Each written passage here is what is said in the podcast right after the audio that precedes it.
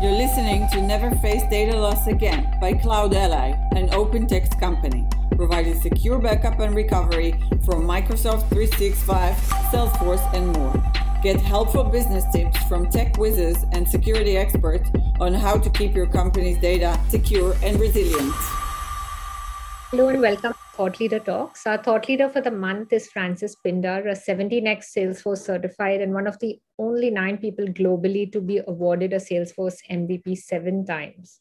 He holds over 13 years of experience in the Salesforce ecosystem and is also TOGAF 9, AWS, and Pro- product management certified.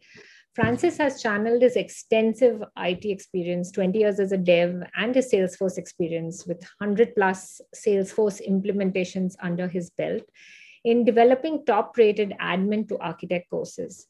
100,000 students have been coached by him as they navigate through Salesforce admin and architect certifications. Francis also is the co founder and director of London's Calling, Europe's largest community led event for Salesforce professionals. Let's get his insights on prepping for the Salesforce admin certification and advice on your Salesforce career path. Um, hi, Francis. Great to have you on board. Yeah, no worries. Hi, yeah. How are you doing? Yeah, so Francis, um, start with your top-rated courses. So you've mentored almost, um, you have mentored 100,000 Salesforce admins. Yeah. Yeah, congratulations. yeah, just hit it a couple of weeks ago. Yeah, so it's, it's been good. Great. So, can you zone in on five pointers that would give a budding Salesforce admins that you would give to bud- budding Salesforce admins to prep and successfully crack the admin certification? Yeah, so I think um, there's two parts. I think I always think of it as rather than cracking the certification, your goal is getting a job in the Salesforce ecosystem. So you've got to think of it that point of view rather than that you're just getting a Salesforce certification. And if you're thinking it in that way, then you can kind of really set yourself up for success for doing it. So, and, and getting an admin certification is just one piece of it because also when you kind of go for your interview at a company or even a kind of a top tier consultancy if you've just got certified and you don't have much salesforce experience then they're going to know that because they've looked at your cv and they've got you in for an interview not just for that but because they want you to kind of grow in the role. So the questions they ask are going to be different and it might not be just this is you know the kind of technical knowledge of salesforce.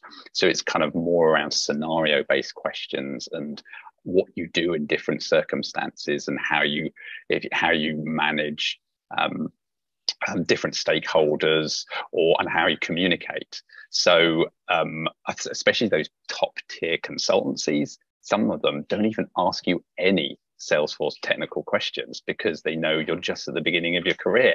And actually, the scenarios and how you think and how kind of really kind of understanding how the way you work is their priority. So they know that you can kind of grow in the role because they know if they give you stuff, you're going to learn it anyway. Um, so I think you know that's key, um, and also being confident and understanding kind of the ecosystem uh, as well, and, and yeah, and understanding the kind of softer skills, I suppose. That's true so yeah there is a greater emphasis on on soft skills so it's great that you see the long term vision when when prepping uh, the salesforce admin yeah. And then also if you you know when you are actually if you are focusing on that admin certification then you know just do loads of mock exams you know really focus down. I think also a lot of people kind of go into trailhead and just get lost in it. And you really got to go look at that exam mm. guide for the admin certification and even like print it off and actually mm. go through it, ticking off each thing and making sure you kind of understand it. And if you don't, dive into Trailhead or dive into kind of like the courses I run that are really just focused on getting certified um, and also knowing that kind of business best practice as well that really can help you out in an exam eh, eh, sorry in, in an interview because if yeah. you can say well, actually, you know, if one of the questions is around types of fields, for example, and you okay. can say, well, yeah, but don't use roll up summary field, or not, sorry, don't use multi select pick list fields because this could impact this, this, and this, then that right. makes you look really good in the interview. So it's kind of like understanding kind of best practice as well and little tips and tricks so you can bring that into your interview to show that actually you know more than just the functional way functional um yes functionality of salesforce you know the best practice as well right? Practical pointers, right? Yeah, exactly. Yeah. yeah. So, um, you know, that leads up to our next question, you know, where uh, the Salesforce ecosystem does offer a plethora of career paths. And what yeah. advice would you give to Salesforce admins and devs to zone in on a certification path, but as you said, towards a long term Salesforce career? Yeah. So I think a lot of people kind of go with the masses, I suppose, and follow, you know, the routes that everybody else has trodden, but they don't actually look at them and their kind of history and their previous experience. Because it's not just about Salesforce experience, it's about your industry experience. It's about where you've kind of come from as well and how you align that so you can kind of really maximize your chances of a job and your whole career. So, you know, if you've worked in the finance world, for example, then, or even if just a little bit, then you know learn those finance apps on the platform or mm-hmm. if you've come from a security resilience you know learn the backups you know options that you've got on the platform so that actually when you kind of get that role it almost looks like your natural progression. It's a really natural progression into salesforce but also yeah it's kind of like understanding what is really in need in the work in the in the industry at the moment Okay. So, you know, sales cloud, service cloud, you know, there's a lot of people that have gone that route. Then actually going, well, actually, what are the must haves that companies are really after at the moment? You know, analytics, maybe the Tableau side of things, the kind of marketing cloud, that side that are really kind of in demand and actually heading that route more than the traditional sales and service um, cloud kind of route that everybody takes. And also for me, was because it's a passion for me as well, is don't be afraid of the architect route. Because um, if you look at like the um, security and visibility certification in Salesforce, if you actually look at it, the majority is declarative security. It's all kind of point and click security very much as the admin. I even think of it as this, a lot of it is just kind of security 101, I suppose, that you kind of get from the admin and the app, the app builder certifications. And then the, the rest of it is kind of the harder declarative uh, security, which is just learnable, it's still declarative. And actually, you, you could pass that exam just by knowing the declarative uh, security part of it without knowing anything else. And um, and also i always believe that you know as an admin you are an architect. You know you're making architectural decisions every time you create an object in salesforce because an architectural decision is something that is going to be hard or expensive to change in the future. So the moment you create an object in salesforce that could have flows on top of it. It could have reports. It could be integrations. You could have a backup solution, backupping it up, whatever it may be. All these kind of interlinked systems, and suddenly this is this object's quite hard to change. So having um, architectural knowledge um, as you progress through your career is, I think, really really vital. And also, when you think of your career, I always think of it as you're kind of moving from this functional way of learning Salesforce. You know, you functionally know how Salesforce works. Then you kind of move in this into this kind of trusted advisor um, area where you you know the client or the company you're working with trusts your advice and when you say hey we think we should do this or we should do this solution they actually trust you and they kind of go yeah that's great let's do it and they trust you to implement it and then you kind of move into this vital category, which a lot of companies don't want you to be because you're the single point of failure. You are, you know, you know, but people that are in this vital category, you know, can take all the holiday they want. They can, you know, it, it doesn't matter. The rules don't apply to them because they're vital for that business. And if they know, and the business knows that, and they want to make sure they keep them happy and everything else. Um, and once you're in this stage, really, you know, the world's your oyster and to become that both inside the company you're working for, but also outside. So finding your niche in the Salesforce ecosystem and really kind of going, hey, and it kind of goes back to your experience. You know, if you've come from that financial services mm. kind of industry and you are a guru in marketing cloud, then really make that your niche, become really good in that, and then everybody in the world will want to hire you because you've got all that business best knowledge, this practice in that that industry with that particular tool and you they know they're going to get real value from employing you because you've done all the best practice. You know how not to do it, right. uh, and therefore they're going to pay you a lot more, and you know you're going to be yeah, have a lot more enjoyable career. I think. Right. Yeah, you got everybody salivating at holidays. yeah, exactly. It's, that's the thing, and it's like you know when you're in that, you know, um, you know, the, you know, it really can. And also for me, you know, I don't work full time because I've got, you know, I'm in that great position where I'm kind of in that category for certain companies. And they, yeah, they trust my every move, you know, every word, and they know that the value I give is massive for the company. And mm. therefore, you know, you know if you if they know that you know the decisions you make are going to save them millions or save them hundreds of thousands then you've got to compare yourself with the value you're giving rather than you know just this salary that i'm getting kind of thing. So use your domain experience and find your niche. Absolutely. Yeah completely. And i think this is the way you know the, the world's going i think as well. That's true so, uh, talking about data protection with increasing breaches and ransomware, malware, like um, uh, data protection, particularly SaaS data protection, has become a business priority. Uh, what are the must have data security controls that admins uh, should focus on setting up? So, um, yeah, so I kind of work in the um, regulated business kind of area within Salesforce. So, it's kind of very much a kind of an important part of making sure the data is secure, that you've got you know the controls in place, uh, and there's a lot of little things in Salesforce that you can just switch on by accident that could expose you know your data, um, not and you know not intentionally or um, or you know but you know you need to be aware of them basically. Um, so things like you know you've installed an app in salesforce but you've allowed um, all your users to um, have the ability for that partner to log into the, the org as them, you know, and that in itself, you, you're kind of sharing the org's data with somebody else, which could be a potential breach. And also that partner could potentially change your data in your org. Right. And I think whenever I kind of think of data security uh, and security within Salesforce, it's very much you know there's the salesforce responsibility of making sure the platform is secure and that you know there's no if there's incidents on their side of the fence i suppose that they can fix it and sort it all out which is totally fine.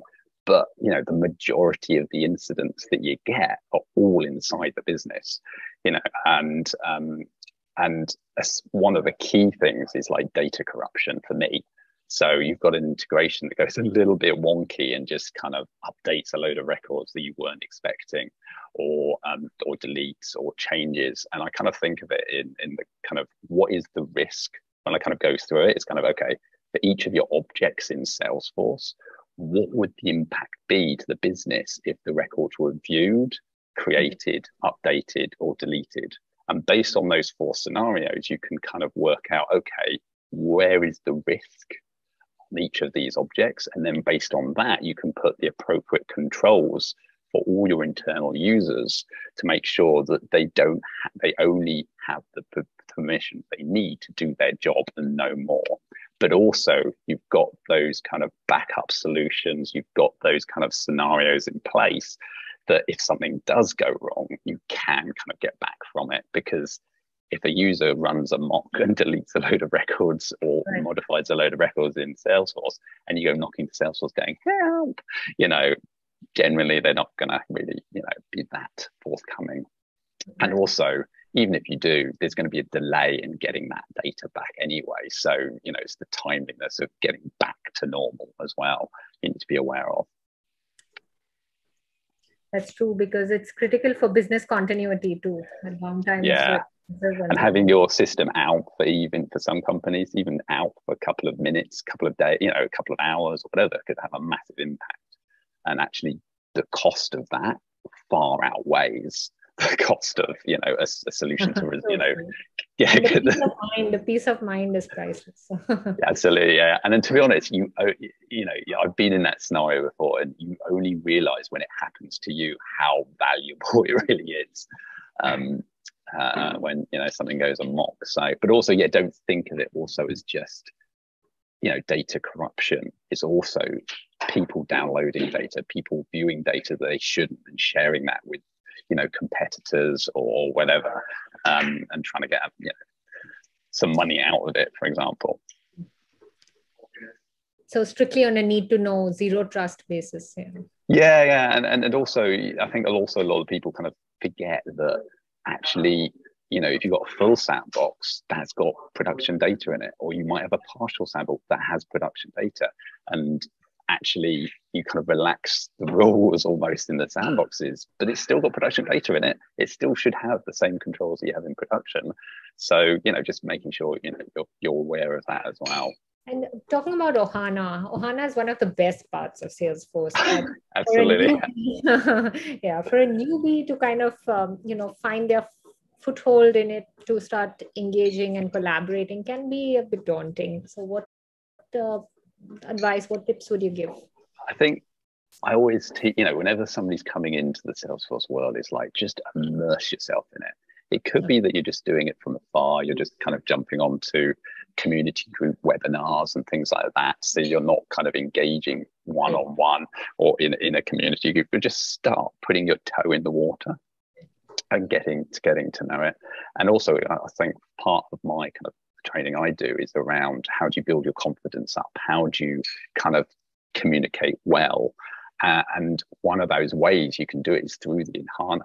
It's like um, if you're fine, if you've got this niche and you've got this area, well, how do you tell somebody that that's what you do? What's your pitch, I suppose, to people when you talk to them and engage with them?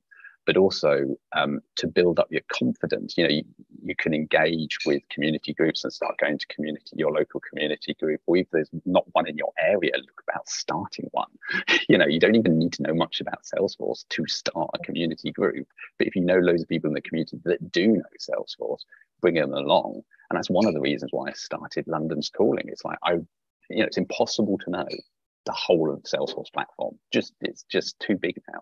Yeah. And, but if you can bring kind of gurus together and collaborate and learn from each, each other, then that's kind of priceless. Um, so yeah, start start small and then just kind of gradually grow. And if you're really confident and crazy, then yeah, start up your own group and really kind of go um, and really immerse yourself in it. And it's really valuable because making those connections with those different people is just brilliant because you can literally like I know I've got a go-to person that is the guru of marketing cloud. I'm not great on marketing cloud, you know, but I know this person is. So if I get a project that is marketing cloud, I know somebody who is guru and can point me in the right direction. And just having somebody there that can go, oh no, try this, or go over here and here's the information, some great articles here, or blog posts that can answer your questions. Then, you know, that's that's really great and also just going to these community groups and events it kind of gives you a bit of a shot in the arm to kind of keep the you know excitement and the kind of adrenaline going and the kind of new stuff that's coming out and excitement going so it kind of keeps you motivated as well so making sure you've kind of got a good cadence for going to different events to kind of keep that motivation up. Because you know if you're learning on your own it's always a little bit of a struggle. But if there's a group of you that are kind of learning together or, or, or, or, working together then it can really help you kind of progress your career a lot quicker than if you're doing it kind of on your own. So i always find that that really really useful. And also if you want to really improve like your your presentation skills and things like that talk to a local community group and say hey can i do a five minute feature like mm. I'm going to just a, literally a five minute talk on a feature within Salesforce that you've learned or you know about. And literally it's five minutes. So it doesn't matter. It's really low risk for you. If it goes terribly, it does a minute. It's only five minutes.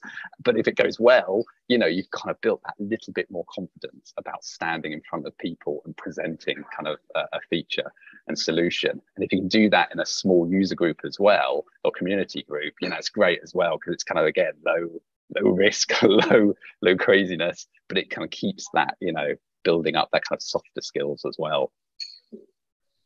That's true. Yeah, Ohana is uh, I, one of the key differentiators of Salesforce when compared to any other SaaS, uh, SaaS platform. So yeah. totally, completely. I go to like I go to other kind of SaaS provider conferences and stuff like that. And honestly, just nothing like the kind of collaborative, helping nature that everybody within the Salesforce community. They just want to help and want to support. And actually, I've been training some refugees in London recently, and we invited them all to to London's Calling. And you know, they just like, wow, they couldn't believe just how helpful everybody else was, and how they really wanted to support them and make them successful within within the community. So yeah, no, it's a, it's a wonderful community. Yes, a very genuine uh, uh, mm. family, mm. so to speak. Absolutely. So, uh, talking about uh, you know our uh, the current market landscape, uh, so the Great Resignation seems to be turning into the Great Layoff, and what is yes. your on the on the uh, Salesforce job market landscape? Yeah, so I think, yeah, I think it almost kind of goes back to what I was saying earlier, where it's like if you're functional, you're kind of in this area where it's anybody can do a functional job. Yeah um, and you're kind of like you're always kind of looking over your shoulder when you go on holiday or whatever because it's like i'm just an admin. I you know anybody can do it can't they? Um, and so if you really start shifting that needle across and becoming more known in either inside your company or outside of your company on the internet of being really good at this this technology or this piece within in the company or a piece of platform, then it's you, are going to add value and therefore harder to to leave basically or got to get laid off. Um, and also people are just going to go head more for you because you've got more of that profile, you've got more of that kind of business understanding. But also, I think I get a lot of emails, hundreds of emails from like consultancies and stuff all over the world saying, we've got admins and developers for hire come to us, we can do it at this price or, or whatever. And like everybody, like literally everybody does the same thing. Yeah. And you're, you're only competing on price. It's just straight to the bottom, basically, whenever you're kind of doing that. But if you're actually going, we focus on this piece of technology in this industry, um, and your that is your niche, and that's what you're really good at, then people are going to come to you yeah and therefore and it's the same as an individual.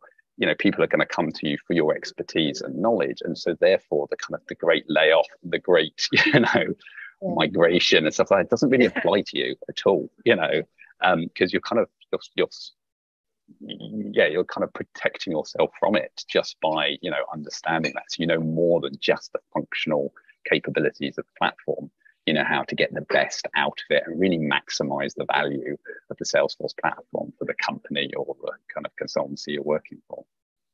You really bring value to the table. Yeah and that's it. If, if you bring value to the table then you're safe you know. It doesn't really apply to you so